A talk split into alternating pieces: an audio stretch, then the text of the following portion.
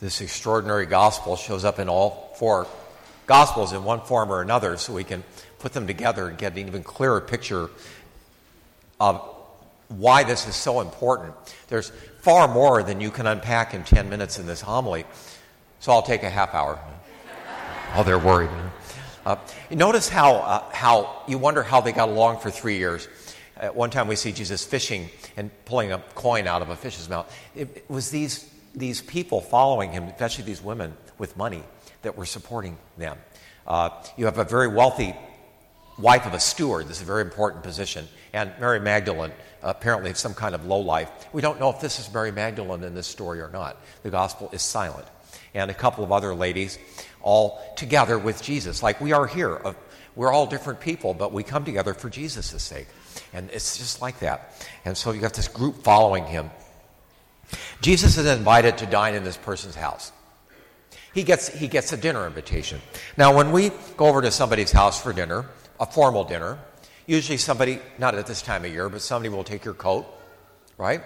And they put it away. If I have to hang my own coat up, it's a little, just a little bit rude. Then they'll offer you something to drink and, and a little hors d'oeuvre or something like that and invite you to sit down. Uh, these are the common courtesies that we might shake hands if, if we're not formally introduced. Jesus gets none of this. See, this, we have to put it into our terms to understand the slight rudeness that's occurring here and ask ourselves why.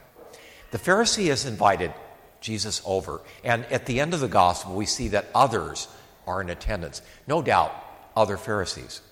No doubt they've invited him over to scope him out. And there's nothing wrong with that. They were the guardians of the, of the orthodoxy and that sort of thing. It was their job to uh, keep track of who's going around presenting themselves as teachers. They know that Jesus has a Galilean accent, which is considered a hick accent. They know that, uh, uh that he has no formal education. They can tell by his hands that he worked for a living. They never did. He's got carpenter's hands. We were talking about this after Mass last night. I got, I've got really small hands for a man. You know, you can tell I never did manual labor. you know, I, some guys have very thick hands from the work that they do. Jesus had a worker's hands. They looked down on him for all of those reasons. So he comes in. He doesn't get the customary greeting, which is the kiss of peace that you see the bishop do, or, or up at the abbey when the monks give the rite of peace, they do one side, they do the other. It's not a kiss on the lips or something, it's, it's the kiss of peace. Jesus is not greeted this way. Instead, he comes in. If anybody's standing there, he walks in on his own. He doesn't get that. It's standard to have somebody have a bowl of water, or in a, in a higher household, to have a servant to wash the feet, because after all, the feet are, uh, they don't take baths that often. Nobody washed Jesus' feet. He noticed this. Jesus noticed these small but deliberate insults.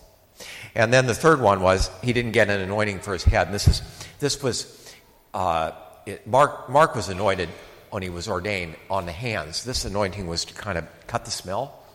Put it that way. And so he didn't get that either. He just walked in. Now this was an open dinner. It's like an open house. Uh, people would come and go. The door was open, but it, you'd know if you were wanted. This woman comes in. She's not breaking in. She's coming in. It's, people are free to come, but she's the wrong person. And she knows she doesn't belong there. She's going into the lion's den. Everybody knows what kind of woman she is. Many women carried a little alabaster flask around their necks, and they did this for to smell either to cut the smell of others it's right under your nose, like, like some people on airplanes, and or to make themselves smell a little better. So they keep uh, an alabaster flask here. Uh, and she had one she brought in. It was quite large. In another gospel, she breaks it when she washes Jesus' feet and anoints them. So she's, she pours out, and she's gotten this thing because she's a lady of the evening. And we know this because she lets her hair down right in front of everyone. No woman in public did this unless she was advertising. So, what this woman is doing, everybody knows what she is a sinner. And she publicly acknowledges her sin in front of everyone with the, with the hair coming down in front of all these teachers of the law, no less. Then she breaks or pours out, depending on which gospel you're listening to, this flask, which is quite large, probably too large to put around your neck. And the whole house smells of this alabaster, this, this nard. That's her way of saying, I'm done with my way of life. All of this was gained through sin. I'm pouring it out at Jesus' feet and starting a new life. She gave him what she could. The Pharisees are interested in money, like all pastors, and said, we could have, we could have sold that and built a new hall. you know, that's what they're thinking. They don't get it. See, they think they're doing everything right. They have no need for God. They don't need, they don't need Jesus and his offer of mercy. They've got the law. They're doing everything their way.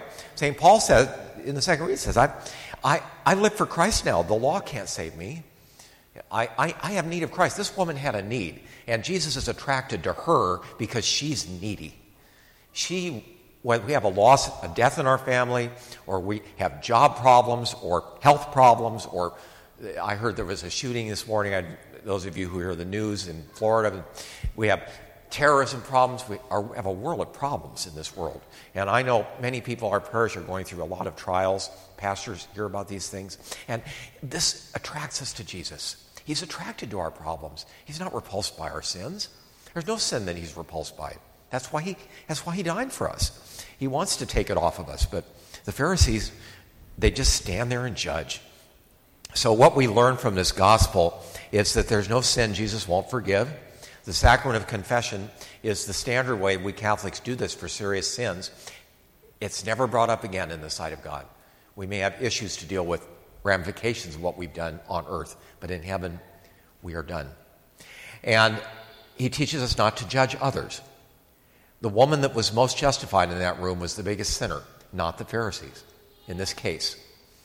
And we often judge books by their covers. Jesus is judged and found wanting by the size of his hands, the accent that he had, the fact that he was so tanned, meaning that he worked outside a lot, that he begged for a living, that he had no formal education. This was God walking in the room. That's what God looked like. I will probably miss God if I don't if I'm not looking in the right place. He probably won't come in the form of a priest. You know, I'm I'm the alter Christus here during this service, but God is going to be hiding like he is under the chasuble, which is a liturgical thing. God is hiding in these forms that we're not looking for him. And he also teaches us humility. When we come into Mass, the first thing we do is say, I confess. We say it publicly. I confess that I'm a sinner before God and before human beings. When the priest, uh, I was thinking about Father Mark, um, and uh, on, on Friday, he did his first mass with all these Yulin cots. I guess the church was half full of Yulin cots, and uh, there's a lot of there's a lot of people in his family, and people were, who were there were telling me how, how fun it was. But he put his hands in the bowl for the first time as a priest, and what that symbolizes, I'm doing it for all of us because you all can't come up here. You put your hand in the bowl when you came in at, at, and came in and made the sign of the cross. I do this liturgically for the same reason. I'm not cleaning my hands. It's Lord, Wash away my iniquity, cleanse me from my sin. You might say that once in a while during the day. Um, it just says, I'm not worthy, Lord, to hear your word, receive the Eucharist, be in your presence, be your child, and live forever. And that's all God. The door to God's heart is humility. God is humble. He, he's the only person that ever, he's, he's all that is, and he has no reason to be humble. And yet, God is humility. Pride locks the doors and you can't get in. We'll never understand God if we have too much pride. It's, it's a hard lesson to learn because all of us sin, and it's always pride in the end. Um, God can't wait to take us in, but we've got to be humble enough. Doesn't mean we have to cry on his feet and all the stuff that this lady did, but she was very thankful. Am I thankful for what God has done for me? Um, I'm thankful for the, the three priests that we've given that we've given a good push off here in the last five years. I think that's a great thing. We should be grateful that God allowed that in our lives, I think. Um, I'm sure they are. They've told me how much they appreciated this community, how welcoming and how much they learned from all of you without you realizing it, how kind you were to them. That was Jesus in disguise. You know, now he's gone. Now we recognize it, but the, the moment is gone. So we have to look for those other moments. And uh, there's a lot of other examples here from the community dinner on down, but Jesus is hidden in everything that we uh, are not expecting him.